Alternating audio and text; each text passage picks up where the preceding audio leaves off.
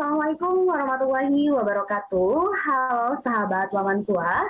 Perkenalkan, gue Firda Dwi Oktaviani dari FMIPA 57 yang akan memandu jalannya editor pertama kita kali ini.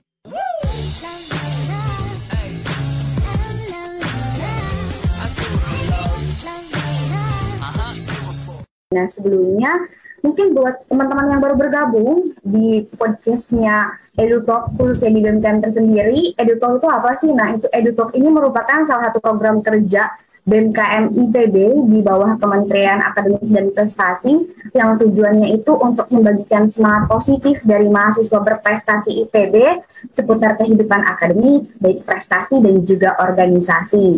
Nah, adapun pada tema edutalk kita yang pertama kali ini mengangkat tentang bagaimana uh, student exchange itu berlanjut gitu entah itu dalam artian uh, bagaimana step by stepnya, entah itu dalam artian keberlangsungannya dalam jalani program maupun setelahnya, ataupun benefit-benefit yang dirasakan setelah mengikuti program student exchange ini.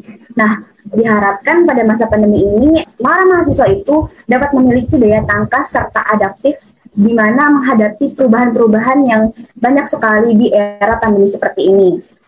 Nah, boleh nih langsung aja kali ini kita kedatangan narasumber yang gak kalah keren dan gak kalah kecenya. Nah, oke, okay, ini ada salah satu teman-teman juga, yaitu atas nama Bang Muhammad Farhan. Oke, okay, Bang, kita sapa dulu. Halo, Bang. Halo, Firda. Oke, okay, gimana kabarnya nih, Bang? Alhamdulillah, luar biasa. Allah Akbar. oke, okay. semangat ya. Oke, boleh nih, Bang. Uh, sekarang tuh kesibukannya tuh lagi ngapain aja, dan mungkin sibuk-sibuknya tuh sekarang apa selain kayak ngelaprak dan sebagainya itu ada kegiatan apa aja sih lagi yang lagi ikuti? Oke, kalau buat kesibukan, uh, gue sekarang kan semester 8, jadi kesibukannya ya berkutat di seputar tugas akhir. Terus juga karena kemarin exchange itu kan, uh, jadi uh, ada matkul yang belum diambil, jadi masih gue ambil dulu nih di semester 8 gitu. Jadi sibuk, masih masih ngelaprak, masih kuliah, sekaligus tugas akhir gitu sih. Boleh nih uh, asal teman-teman tahu, Bang Farhan ini punya banyak banget prestasi ya. Bang Koko uh, banyak banget prestasi-prestasi yang didapatkan oleh Bang Koko gitu. Entah itu dari bidang akademik maupun non akademiknya gitu. Beliau ini uh, merupakan mahasiswa IPB IPB University di Agriculture and Bio Biosystem Engineering di Fakultas Teknologi Pertanian tahun 2018 dan sedang menuntaskan studinya ya Bang Insya Allah untuk uh, tugas akhirnya juga. Kemudian pernah mengikuti juga uh, student exchange pernah menjabat juga di Mateta IPB pada tahun 2019-2020 dan sebagai head of uh, fundraising and sponsorship division. Kemudian dari uh, bina antar budaya dan masih banyak lagi pengalaman-pengalaman uh, beliau gitu entah itu bidang akademik maupun non akademiknya tapi di sini kita bakal korek-korek tentang student exchange.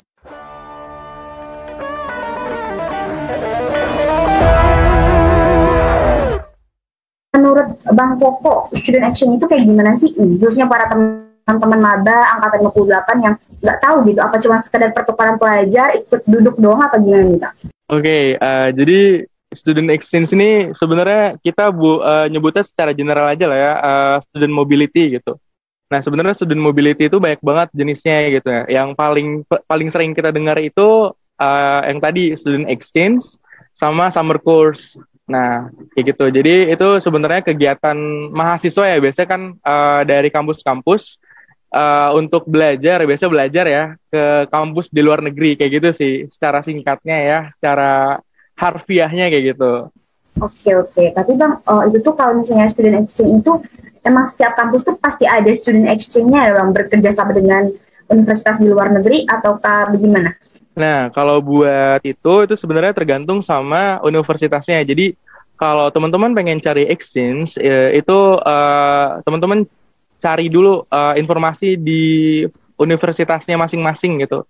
Alhamdulillahnya kalau di IPB kan ada yang namanya ICO kan, International Collaboration Office gitu. Nah, dari ICO itu juga apa ya banyak uh, sebenarnya dari IPB sendiri ya IPB sendiri itu termasuk universitas institut lah institut yang universitas lah kita sebutnya yang paling banyak apa ya yang aktif dan paling banyak kerjasama sama uh, universitas di luar negeri gitu.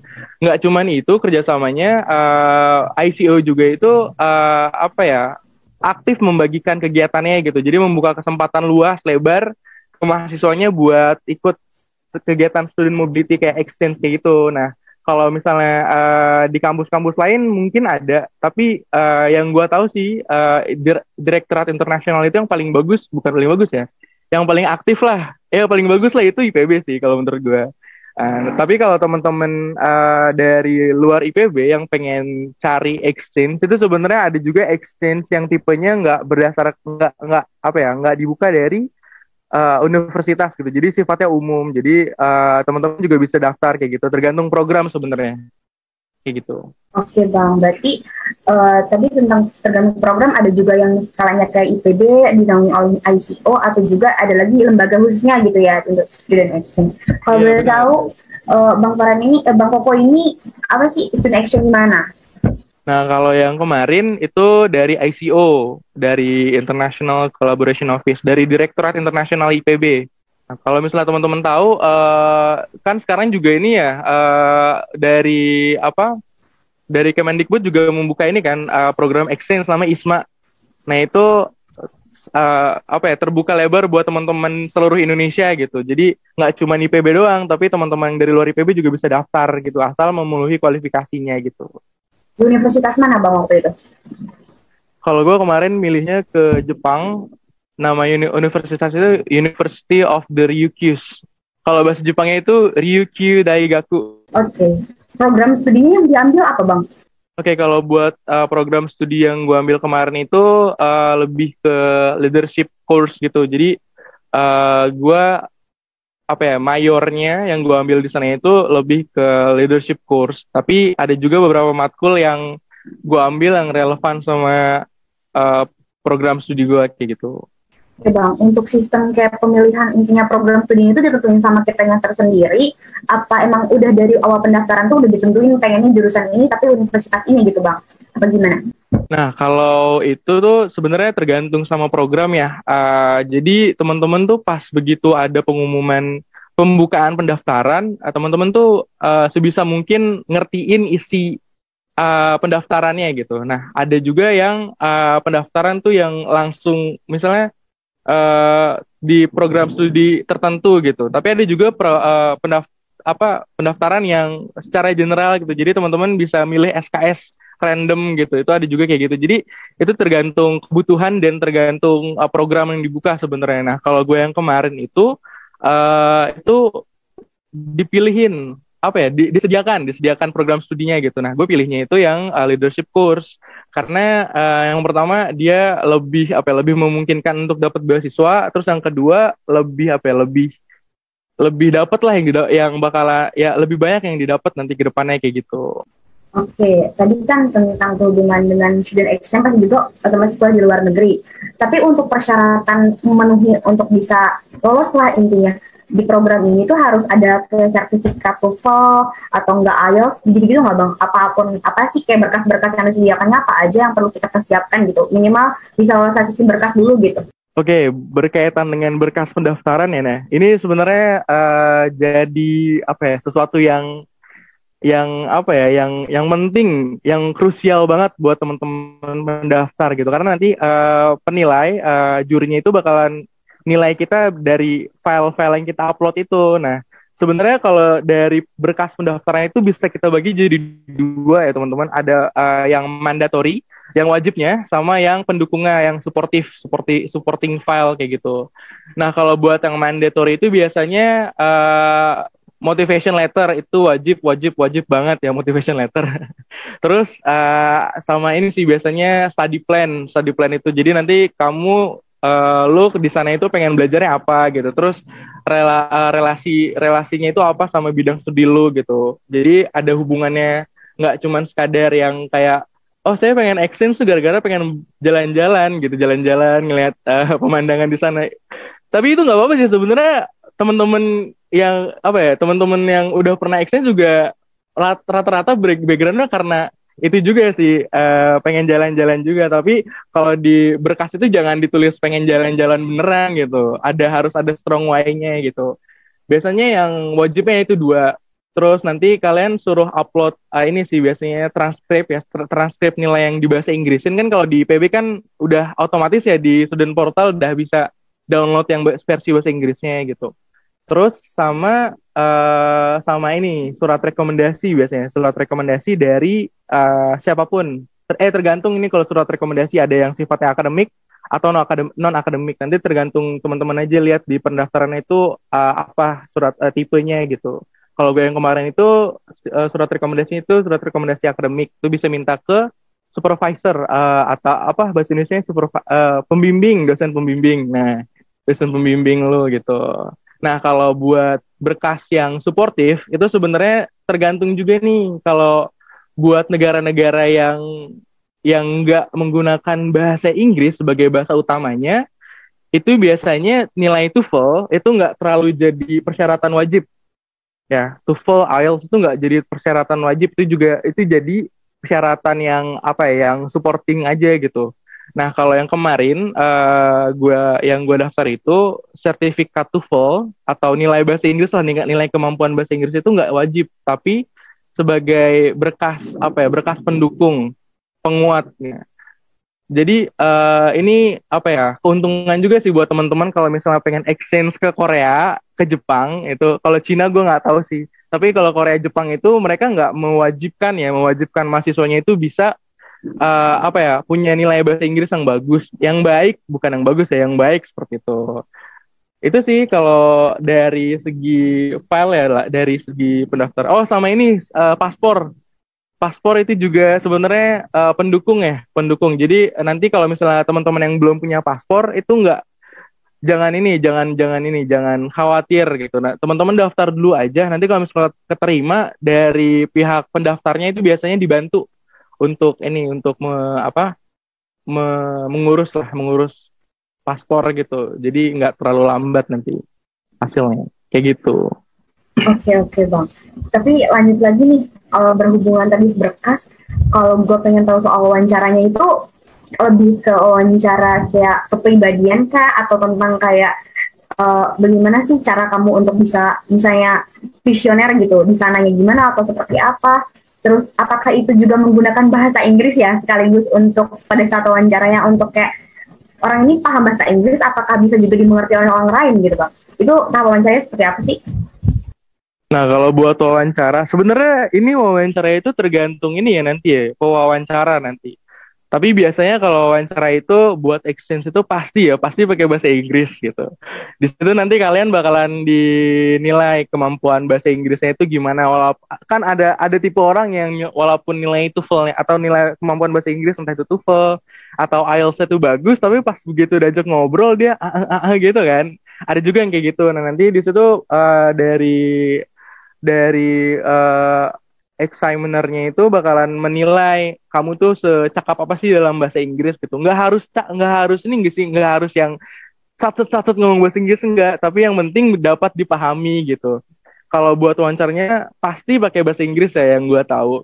Nah nanti biasanya uh, kalau di wawancara itu ditanyanya itu terga te, uh, seputar nih seputar background ya background diri lo, uh, da, kenapa ikut, uh, kenapa mau daftar uh, program tersebut gitu. Terus uh, sama ini sama study plan biasanya yang utama sih kayak gitu ya. Terus nanti ada juga biasa pertanyaan-pertanyaan iseng gitu tergantung dari tergantung tergantung dari pewawancaranya nanti. Nah kalau gue waktu itu ditanyanya karena gue ke Jepang itu ditanyanya seputar bahasa Jepang. Jadi gue dites nih lu bisa nggak bahasa Jepang? kayak gitu gitu. Karena gue kan anaknya anime banget kan tapi nggak wibu ya jadi belajar lah bahasa Jepang bahasa Jepang dikit-dikit. Jadi gue bisa bisa jawab gitu. Ditanya sama uh, pewawancaranya pakai bahasa Jepang langsung gitu. Dan alhamdulillahnya waktu itu gue ngerti dan bisa jawab balik gitu. Tapi bang uh, kalau misalnya kita ikut student exchange itu kita nanti di kampus kitanya itu malah ikut cuti atau tetap lanjut gitu apalagi kan pandemi yang bisa sambil nyambi kalau misalnya pun uh, bisa dari dari rumah online atau misalnya berangkat atau kita ngambil cuti secara satu semester gitu selama masa periode student exchange itu gimana tuh? Oke, kalau terkait ini sebenarnya uh, apa ya? Teman-teman harus ini harus tahu dan ngulik-ngulik tentang gimana uh, sistemnya di kampus tujuan dan di kampus kita gitu. Apalagi kalau misalnya situasinya pandemi kayak gini kan, kita di Indonesia nih di IPB itu kan masih online gitu. Terus di sana itu ada yang online, ada yang offline sebenarnya. Itu tergantung dari kampusnya. Nah, kalau yang kemarin gua uh, itu kan karena uh, kita masih online ya. Gue waktu itu semester semester 6 semester 6 berangkat, harusnya berangkat itu online di IPB dan uh, di sananya harusnya offline. Nah, itu tergantung apa ya tergantung dari departemen sebenarnya. Nah, kalau waktu itu gue juga mikir nih ini kira-kira bisa disambi nggak ya gitu biar biar gue nggak apa ya nggak nggak meninggalkan mata kuliah wajib gitu loh. Jadi nggak diambil waktu selesai pulang exchange gitu nggak gitu. Nah itu gue komunikasiin sama supervisor di sini gitu, sama dosen pembimbing bisa nggak kira-kira seperti itu gitu. Waktu itu jawabannya itu apa ya masih abu-abu gitu karena situasi exchange ketika pandemi itu pertama kali waktu itu gitu kan. Jadi belum ada apa ya peraturan yang resminya seperti apa gitu. Dan alhamdulillahnya kemarin gue dibolehin untuk ngambil satu mata kuliah doang yang sifatnya uh, ini apa uh, yang yang harus diambil dulu sebelum ngambil mata kuliah lainnya gitu. Nah, jadi kalau misalnya nggak diambil itu gue sampai semester berapa? Semester 10 nanti diambilnya. Alhamdulillah itu bisa diambil waktu exchange gitu kemarin. Jadi pas kemarin gue exchange itu gue ngambil uh, dua SKS di IPB sekaligus SKS yang di exchange-nya itu. Oke bang, thank you bang informasinya sangat bermanfaat banget membagi gitu cerita-cerita soal student exchange ini kepada teman-teman sahabat laman cua. Tapi sebelum kita mengakhiri, jadi gue pengen nanti uh, gue akan kasih dua pilihan. Lu tinggal milih salah satu dan lu jelas secara singkat gitu. Kenapa lu pilih itu? Tinggal aja sih bang organisasi atau aktif di salah satu volunteer? Aktif di salah satu volunteer. Aduh, kenapa tuh bang? Kalau organisasi kan biasanya kan satu periode ya, satu tahun gitu. Ya. Nah, udah deket banget berpisah gitu kan kayak set banget gitu kan. Tapi kalau volunteer itu dari lu bergabung sampai lu nanti akhir hayal kayak gitu. Biasanya kayak gitu ya kalau kita volunteer tuh. Oke, nggak mau pisah ya bang? Oke, gitu. Tidak mau pisah, tak ingin pisah lagi.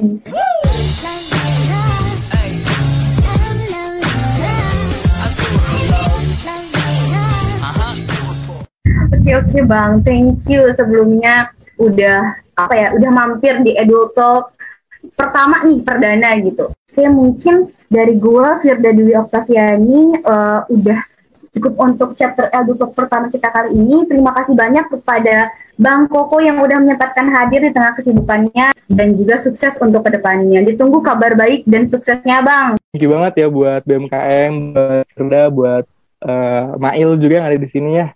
Thank you banget buat semuanya udah mengundang gue hari ini gitu. Semangat, semangat, semangat. Oke, okay, thank you Bang Koko. Dari gua Firda Dwi Oktaviani selaku moderator dan juga Bang Koko sumber pamit undur diri. Terima kasih atas waktunya sahabat Laman Sua. Sampai jumpa pada episode Edu Talk chapter selanjutnya. Wassalamualaikum warahmatullahi wabarakatuh.